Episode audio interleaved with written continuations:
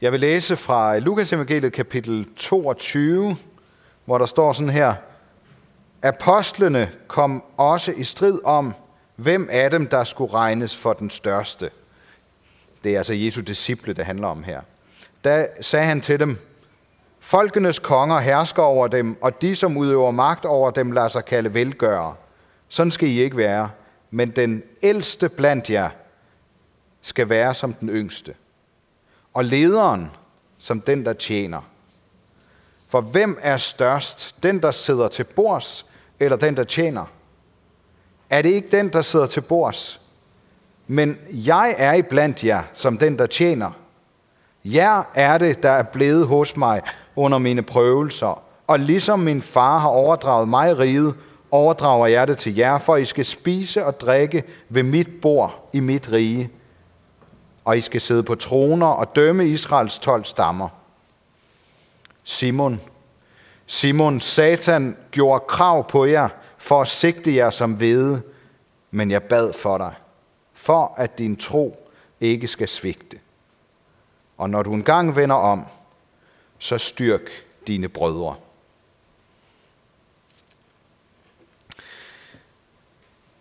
I dag her, første søndag i fasten, der hører vi om, hvordan Jesus vender det hele på hovedet.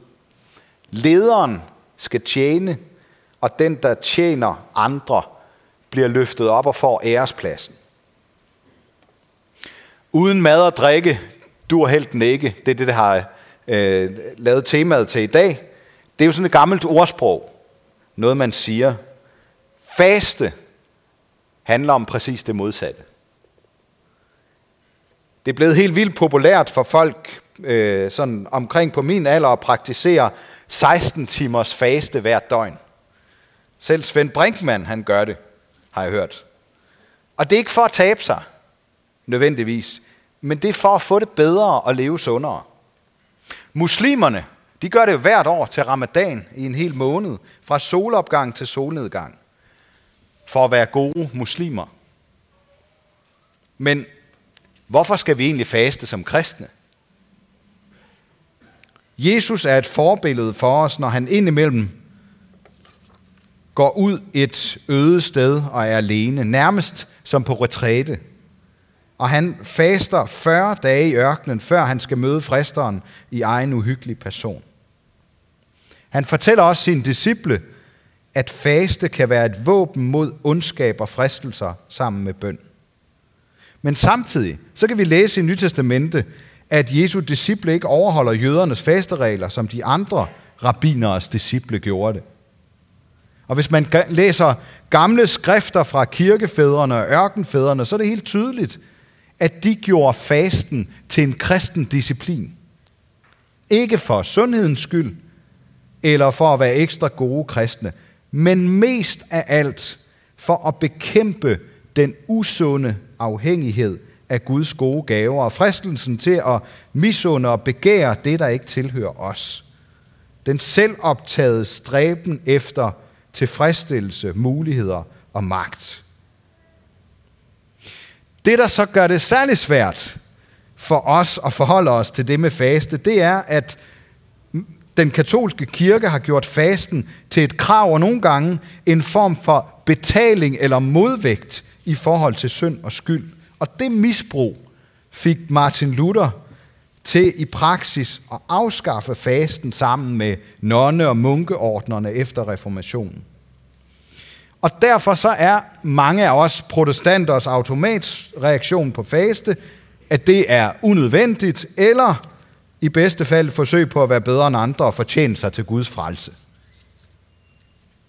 Og det siger sig selv, at hvis faste får den karakter over sig, så bliver det jo skudt godt og grundigt ned af Jesus selv med hans kritik af de skriftkloge, der står på gadehjørnerne og beder for at blive set, og indfører en hel række fasteregler for at kunne kalde sig rettroende. Så snart vi er ude på at ville regnes for større og mere værd end andre, så er vi på afveje. Misundelse og rivalisering og sammenligning er på mange måder en af de sværeste laster at komme af med. Måske er det derfor, det var meget populært en gang at faste fra Facebook, selvom det strengt taget ikke har noget med faste at gøre. Det her hører nok mere under sådan vaneændringer, som der kan være gode grunde til. Det dybere lag i en kristen form for faste, det er at komme ud af afhængighed. Måske endda en afhængighed, man ikke er bevidst om. Det er så sundt, at Paulus ligefrem kan opfordre ægtepar til frivilligt og aftalt at holde afstand til hinanden i en periode for ikke at blive afhængige af sandsligt begær. Jeg vil ikke øh, øh her fra prædikesolen bevæge mig ud i seksologisk vejledning, men jeg vil bare opfordre til os alle sammen til at overveje, hvad vi på alle mulige forskellige områder har gjort os afhængige af. At være afhængig af andre mennesker, der ønsker at tjene og hjælpe os, det er ikke et problem. Det er en velsignelse. Selvom det selvfølgelig nogle gange kan blive kompliceret. Det, som Jakob skriver om i sit brev i Nytestamentet, det handler om fristelsen til at tage eller give sig hen til det onde, der skader andre og i sidste ende vil ende i død, som Kain, der bliver fristet til at slå sin bror ihjel. Faste, altså det, at vi holder op med noget for en tid, det sætter os selv og vores behov til side. Det kan på en måde fremkalde og vise os, hvor afhængige vi er af det, vi holder os fra. Ved det ikke altid selv. Nogle gange så finder vi ud af, at vi lever langt bedre uden for eksempel konstant underholdning. Og så kan det samtidig give os tid og mulighed for en anden slags fordybelse i en mere grundlæggende afhængighed som mennesker. Af hinanden og af Gud. Ofte så nøjes vi med erstatninger for, hvad vi egentlig har brug for. Behovet for at bestemme, blive regnet for noget og være større end andre. Hvem har ikke behov for det en gang imellem? Mens vi i virkeligheden længes mest efter at høre til og blive regnet med og være sammen med andre. Ofte så regner vi med, at vi kan klare livets udfordringer selv.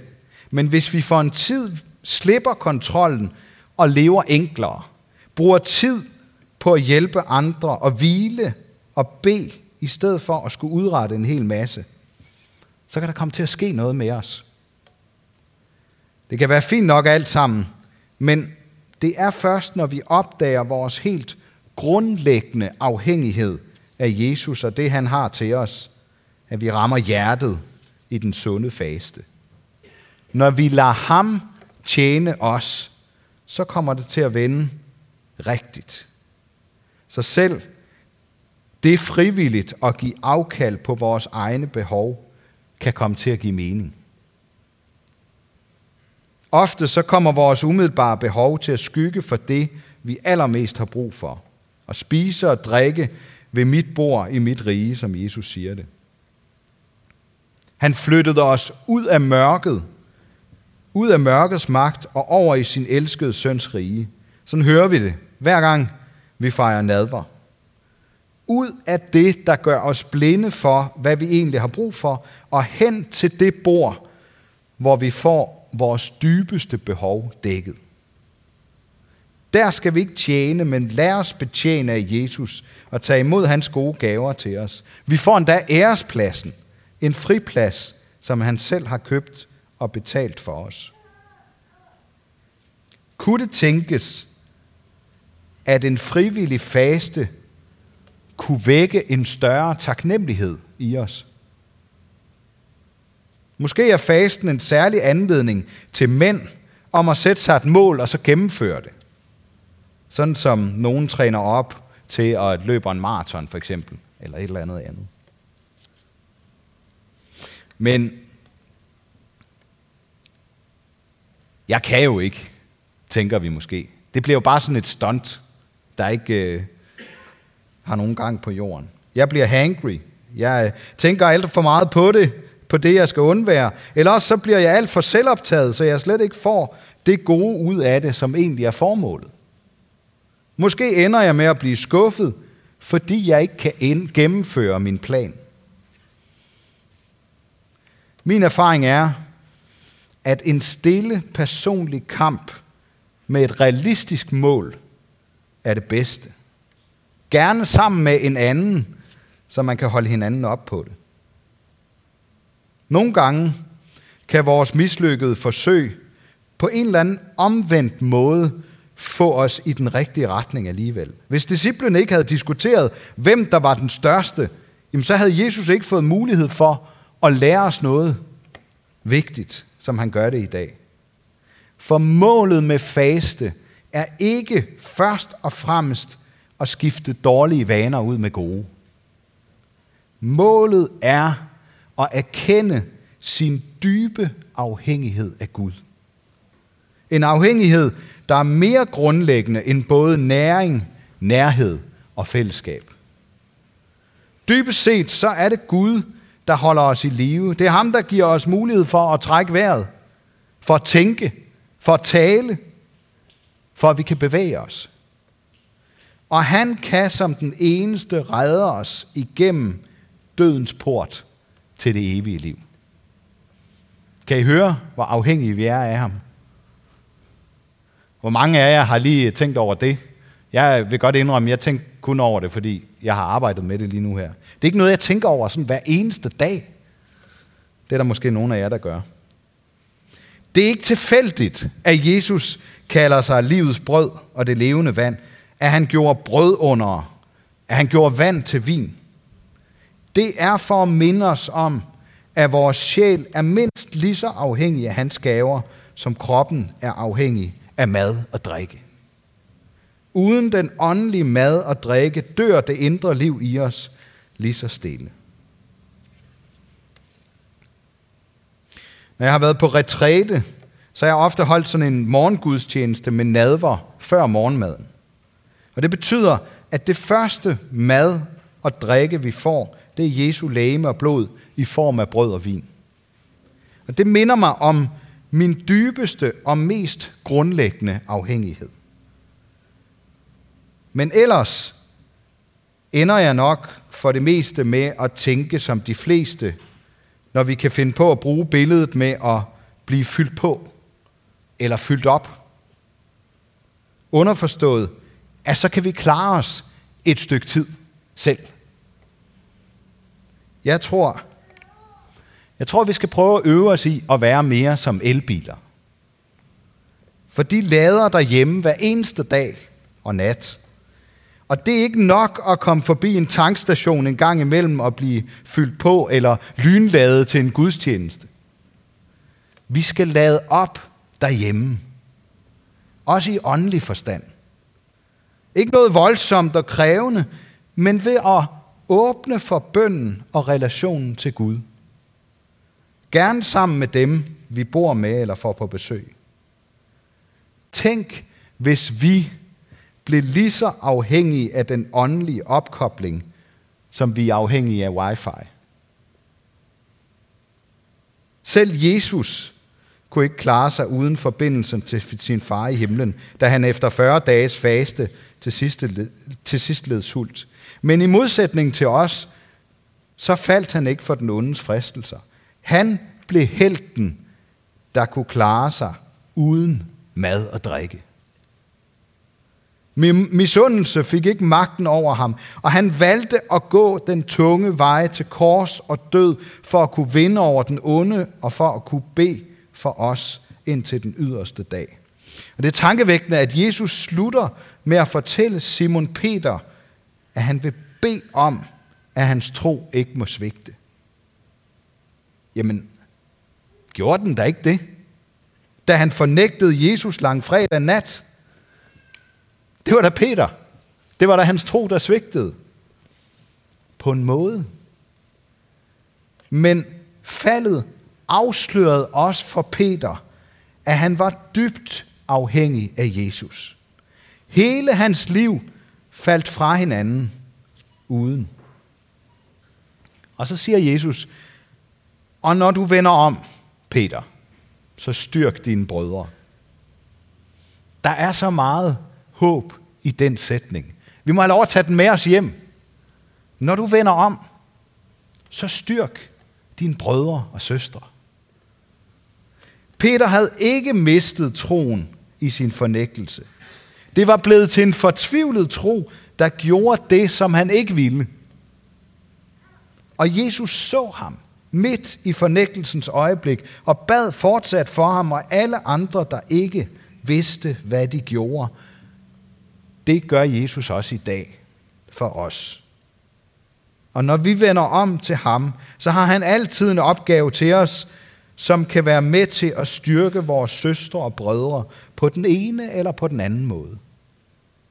Fasten er en gylden mulighed for, at vi kan få en Peter-oplevelse, der afslører både at vi ikke er så gode, som vi gik og troede, og at vi er dybt afhængige af ham, der elsker os så højt, at der altid findes en vej tilbage, lige meget hvad vi har sagt eller gjort. Det er Simon Peters livshistorie et tydeligt bevis på, blandt mange andre troshelte i Bibelen og i den kristne kirkes historie. Uden Jesus og hans forbøn for os, så kan ingen af os være små troshelte, der finder mening med livet ved at vende om til Jesus, der mere end noget andet ønsker at tjene os og sætte os på en æresplads ved sit bord. Med det mål foran sig, giver det mening at faste og give afkald og ofre sig og kæmpe for at troen ikke skal svigte. For Jesus beder for os. Ære være Gud, vores far, der har skabt os i sit billede. Ære være Guds søn, der tog vores straf, kæmpede for os, så vi kan leve i frihed. Ære være Helligånden, ham der gør Guds kærlighed levende for os.